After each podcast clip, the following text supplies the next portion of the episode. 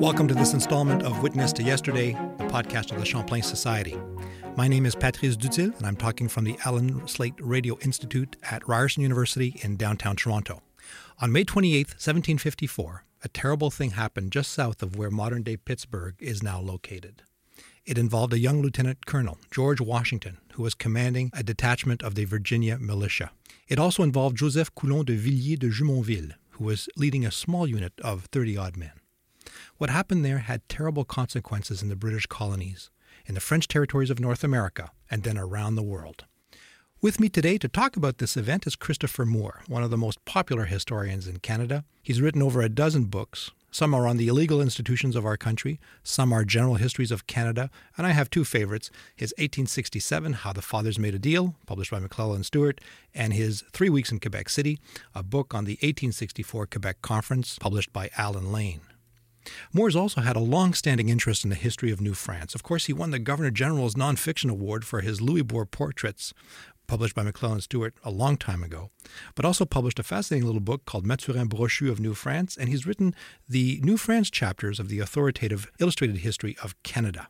Christopher, welcome to the mic. Great to be here, Patrice. Let's talk about that fateful morning of May 28th, 1754. What happened when Washington and Jumonville Coulier, Joseph Coulon de Villiers encountered each other.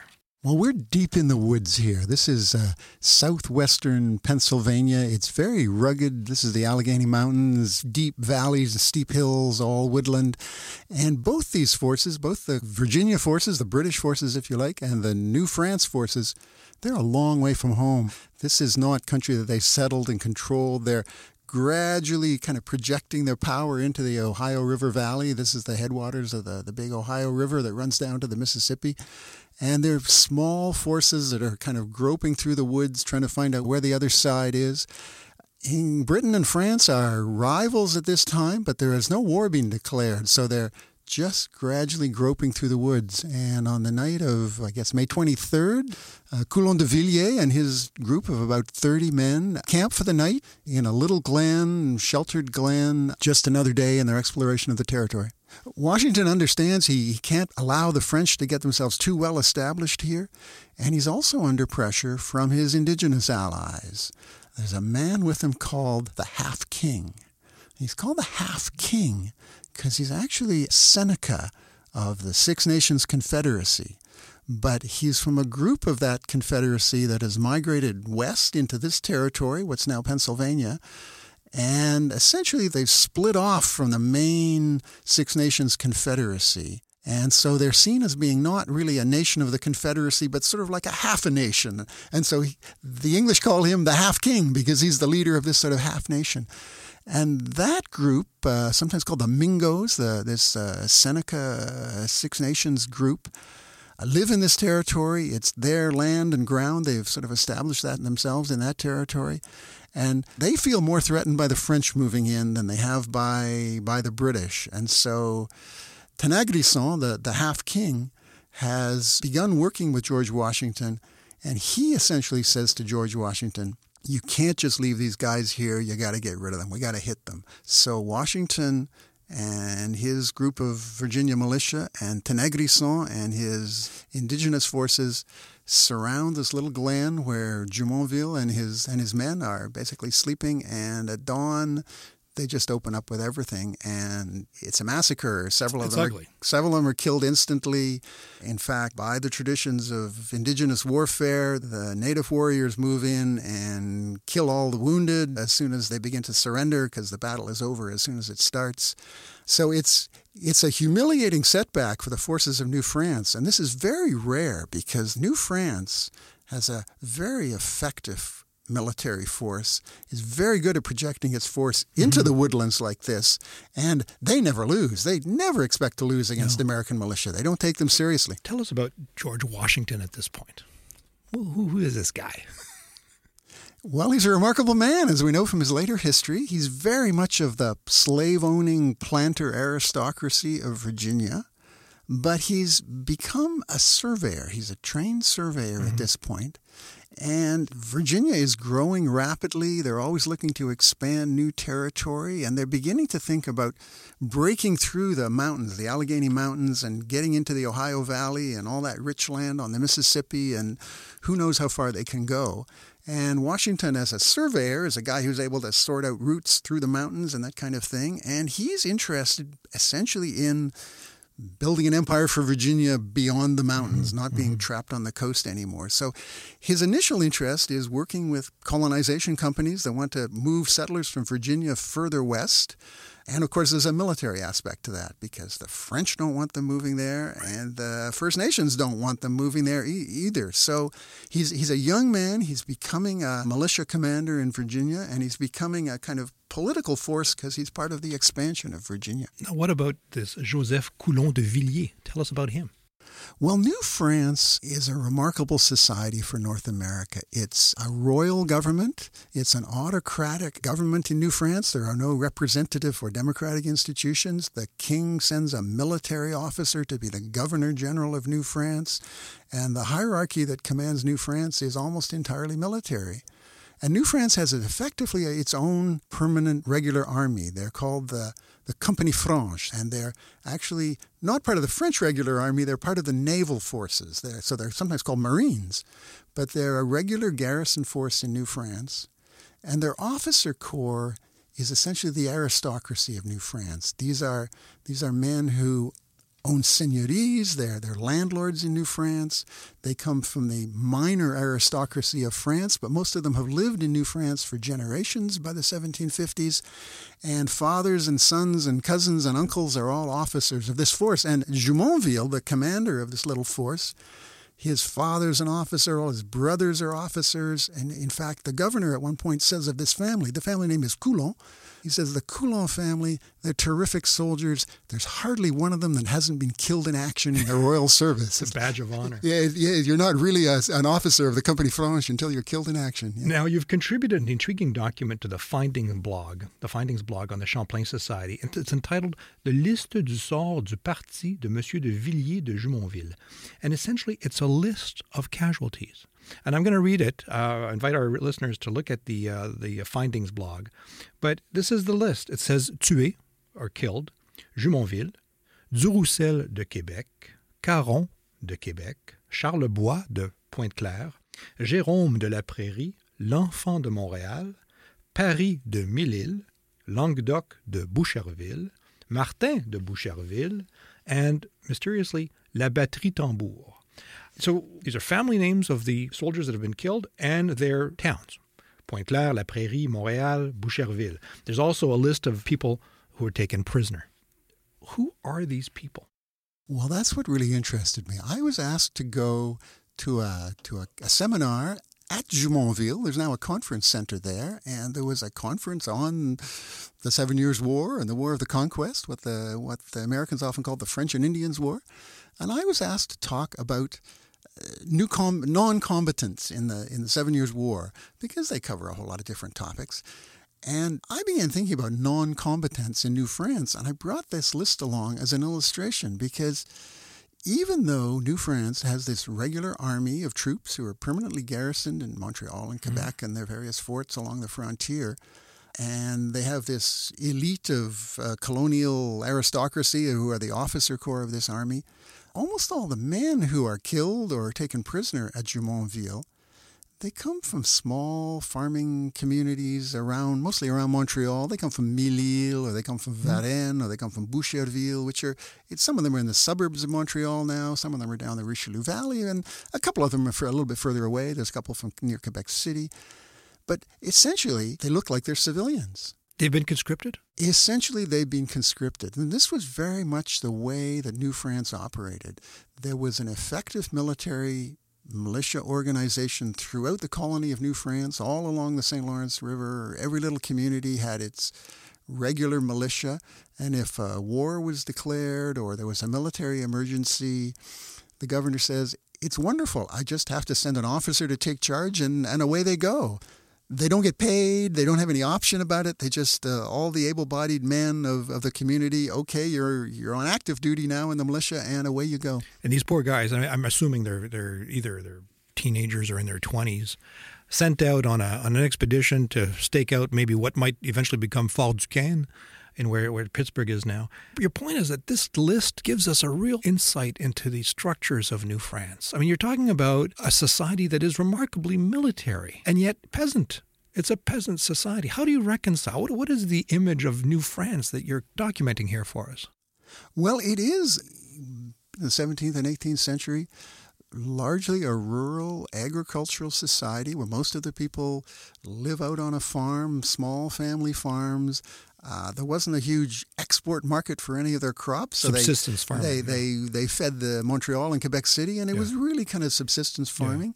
Yeah. And, a, and a chunk of their rent or a chunk of their crops they had to hand over to the landlord, to the seigneur, to, to support him. So it's a tenant society. They don't actually even own their own land, even though they pass it down from generation to generation. It's a weird thing, isn't it? I mean, it's it's semi-seigneurial. It's very familiar in Europe. This is the way everybody exists in Europe. England is all great landlords with tenant farmers. France is all lords with, with peasant tenants on their estates and that kind of thing. But mostly that did not translate into North America. There aren't there weren't that many societies. There were great landlords in the Hudson Valley. The the Dutch uh, mm-hmm. set up uh, farms on that basis, mm-hmm. and of course the big tobacco plantations were run by slaves rather than rather than tenants. But yeah. essentially, it was again a kind of owner and owner and servant uh, relationship. So not completely unknown, but mostly we think of North America as being kind of modern and commercial and there for trade and profit, and they're shipping crops to the rest of the world. New France was not so much like that. And in fact, the one big export, as we famously know, of New France was furs, was beaver furs.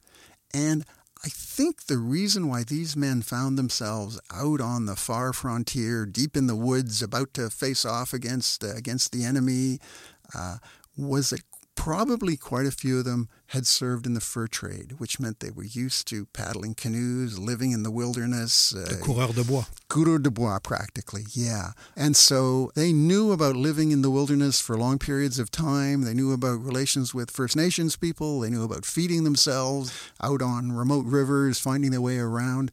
And that's what made them good soldiers. So that here, right up at the sharp end when the French forces, the forces of New France, are groping forward in the mm. remote hills of the foothills of the Ohio, uh, the, the, headwaters of the Ohio River, trying to find out where the enemy is and if they're going to go to war with them. They're actually not using the regular troops who've been sent out from France to garrison the, the forts here, there, and everywhere. They're using essentially civilian militiamen who most of the time probably live on a farm and come from farming families, and yet they have this voyageur experience. And so they know the woods consummately. And that's what makes them an elite force. The governor says, boy, with this elite of Canadians that Jumonville had with him, if he'd known he was going to be attacked, there's no, he'd have given the Americans a flattening, he says. Well, we'll get to that in a second yeah. because George Washington's going to pay for this. But I, I want to come back to the, the Society of New France. I mean, you get the impression that it is remarkably military, isn't it? That the French, they're constantly at war. There, there's always a tension, whether it's with the Iroquois or with the expanding British Empire.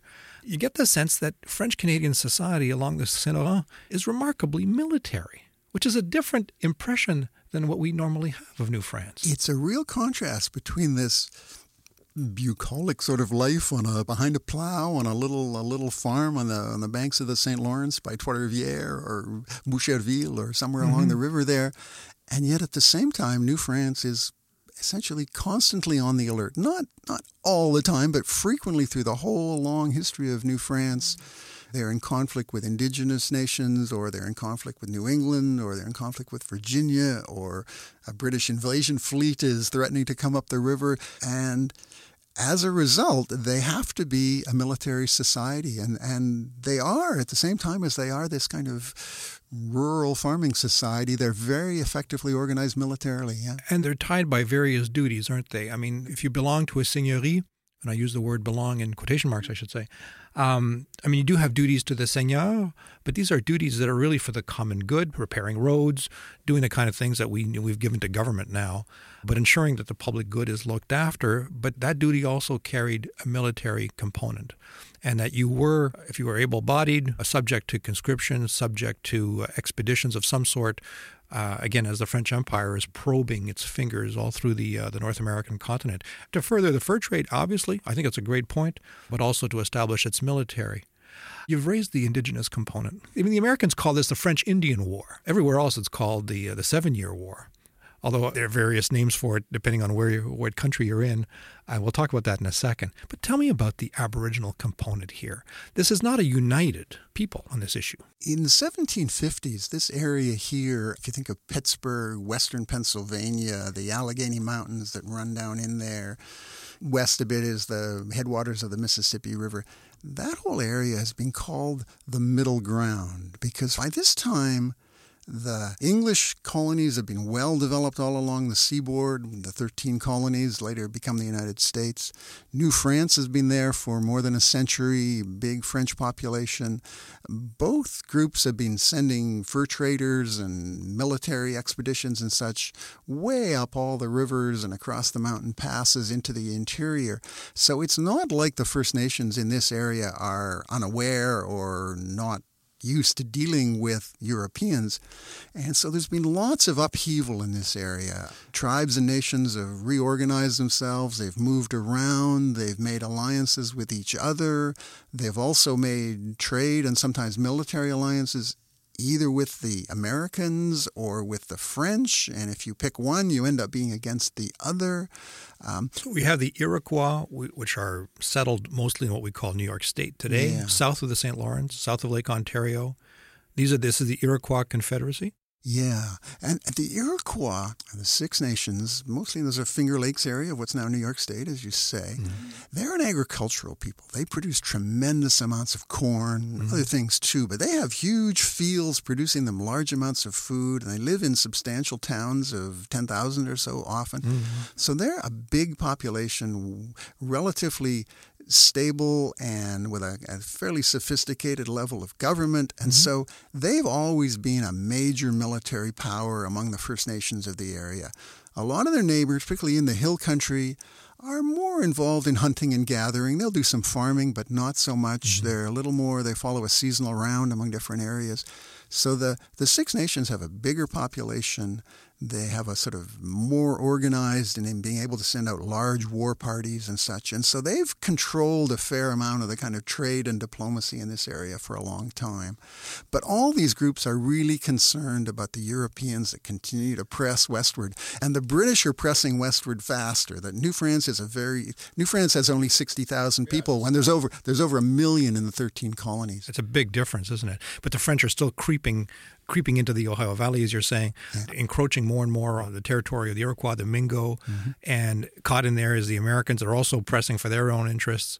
On the French side, you also have the Algonquin, but this this goes back gosh, this goes back to the early 1600s. I mean, that does, division yeah. between yeah. Iroquois and Huron, yeah. uh, Algonquin, is persisting through these events. And it all comes together again uh, that morning, that very early morning when the French are surprised in 1758. Now, I said that George Washington does not leave unscathed. What happens to him?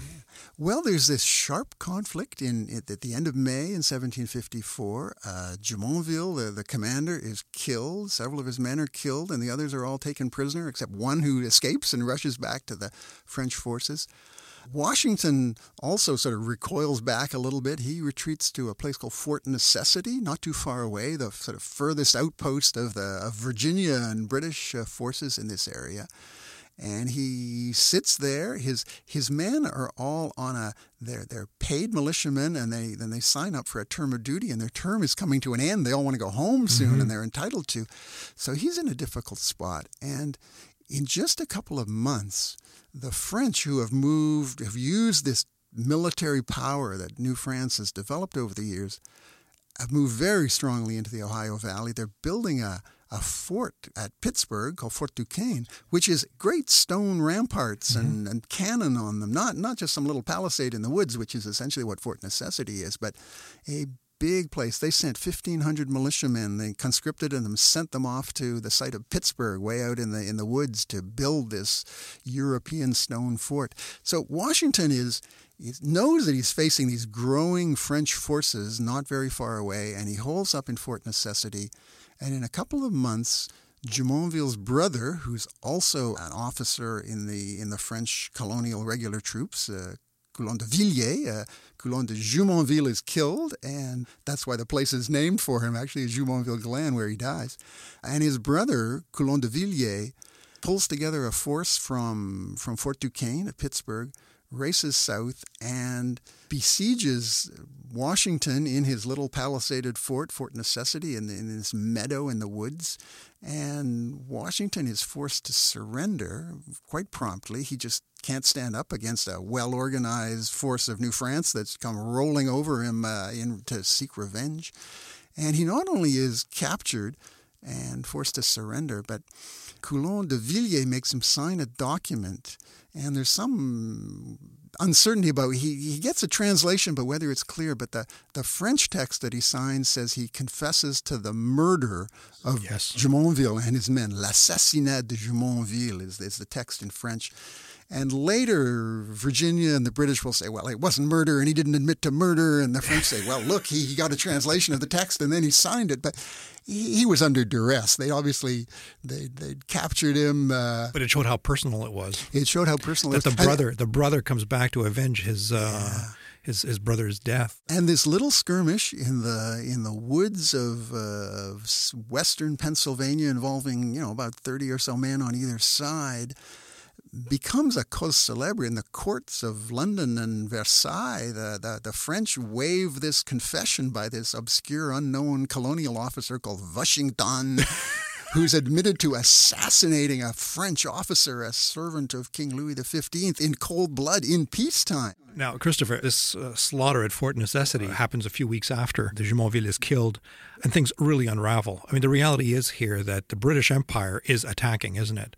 I mean, the British Empire is, starts to seize ships on the high seas, French ships, and from that small confrontation, we have the seeds of a world war that will pit France and Britain. I mean, that rivalry had always been simmering, of course, but now this is war. This is war in the new lands in North America, but it's also in Europe.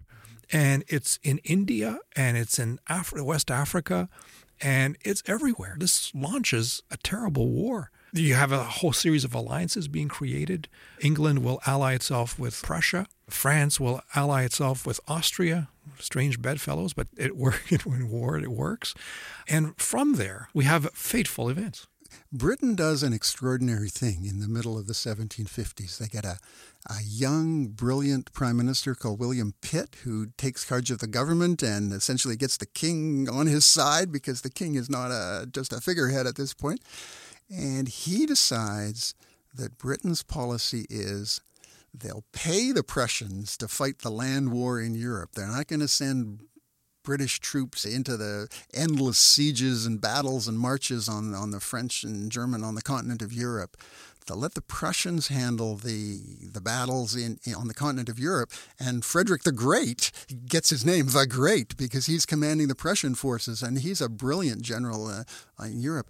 And Pitt's strategy is the Prussians will fight the French on the continent we've got this navy. We'll send our forces everywhere in the world where we have a colony and the French have a colony, and we'll take every single colony we can take. So they fight this war in India, they fight it in the Caribbean, they fight it in, in Pennsylvania and North America.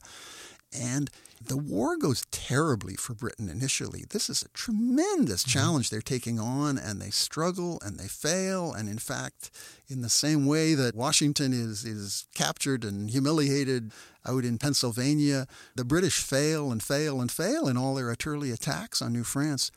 But Britain is just a richer, more prosperous society, and they've got a tax system that they can actually afford to keep paying for the war, mm-hmm. and they just keep hammering away and hammering away. It's a great war of attrition in New France and in India and in the Caribbean, and essentially they they capture almost all of the French colonies outside of Europe, and that puts Britain on the on the road to being the worldwide empire. They're going to colonize the whole world for the next hundred years or so. It yeah. really does establish their presence, doesn't it? Absolutely, and and so the this little skirmish at Jumonville Glen between you know thirty or so militiamen from New France and thirty or so militiamen from Virginia it's the spark that launches that war. But it was going to happen anyway. The plans were being laid. At, uh, and again, to remind our listeners, I mean, it, things do unravel. The, the British will attack Acadia the following year. The Acadians will be removed from their lands in 55, 1755, 1756. Louisbourg will fall a few years later, and, and uh, Quebec, of course, will fall in, in 1759. We sometimes have the impression that the, the War of the Conquest or the fall of New France was, you know, a 15 minute exchange of uh, artillery fire on the plains of Abraham, and Wolfe died and Montcalm died, and that was kind of the end of it. In fact, this war ground on from, from 1754 into into 1760, and and one of the really, if you look at it closely, is the what a grinding it war it was for the 60,000 people of New France all of the men are conscripted into the troops, to, into the militia to serve. The women and the old people have to try to get in the crops. The, they start having crop shortages. A tremendous strain. People, people, uh, there begins to be smallpox because people are not well fed and they're overstressed, and and so there's tremendous civilian casualties, militia casualties. Eventually, the Wolfe's army is marching along the St. Lawrence, burning houses and, and, and expropriating all the crops. It's not just a, a, little skirmish between some redcoats and some whitecoats on the plains of Abraham. This was a grim, grim struggle for the people of New France. And yet, it wasn't all about us. It was also about a whole bunch of other parts in the world it this was this was one skirmish, and in fact, you know, Britain had by in the Seven Years' War. They had 20,000 soldiers fighting New France, which was a large part of the British regular army. They had. Uh, well, I mean, you compare it to the population of New France, which was, as you say, 60,000. Yeah. I mean, that's a third.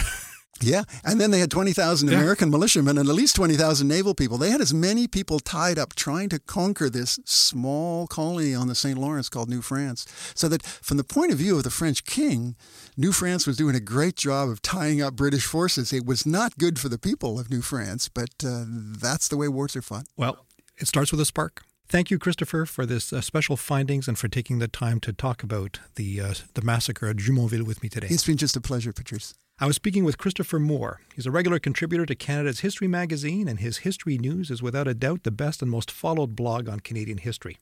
The casualty list of the Jumonville massacre can be found on the Champlain Society's website under the Findings section.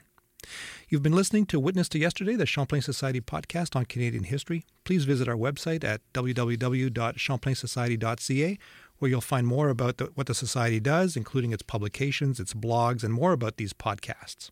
There's even a place to become a member and sustainer of the Society if you like these conversations with historians about Canada's history. This podcast is made possible by the members of the Champlain Society. Thank you. Thanks also to the Hudson's Bay Company History Foundation and the L.R. Wilson Institute for History at McMaster University for their support of these recordings. My name is Patrice Dutil. This interview was recorded in the Allan Slaight Radio Institute at Ryerson University. It was recorded on December 14th, 2018, and produced by Heather Go and Lily Robbins. Thank you, everybody. See you next time.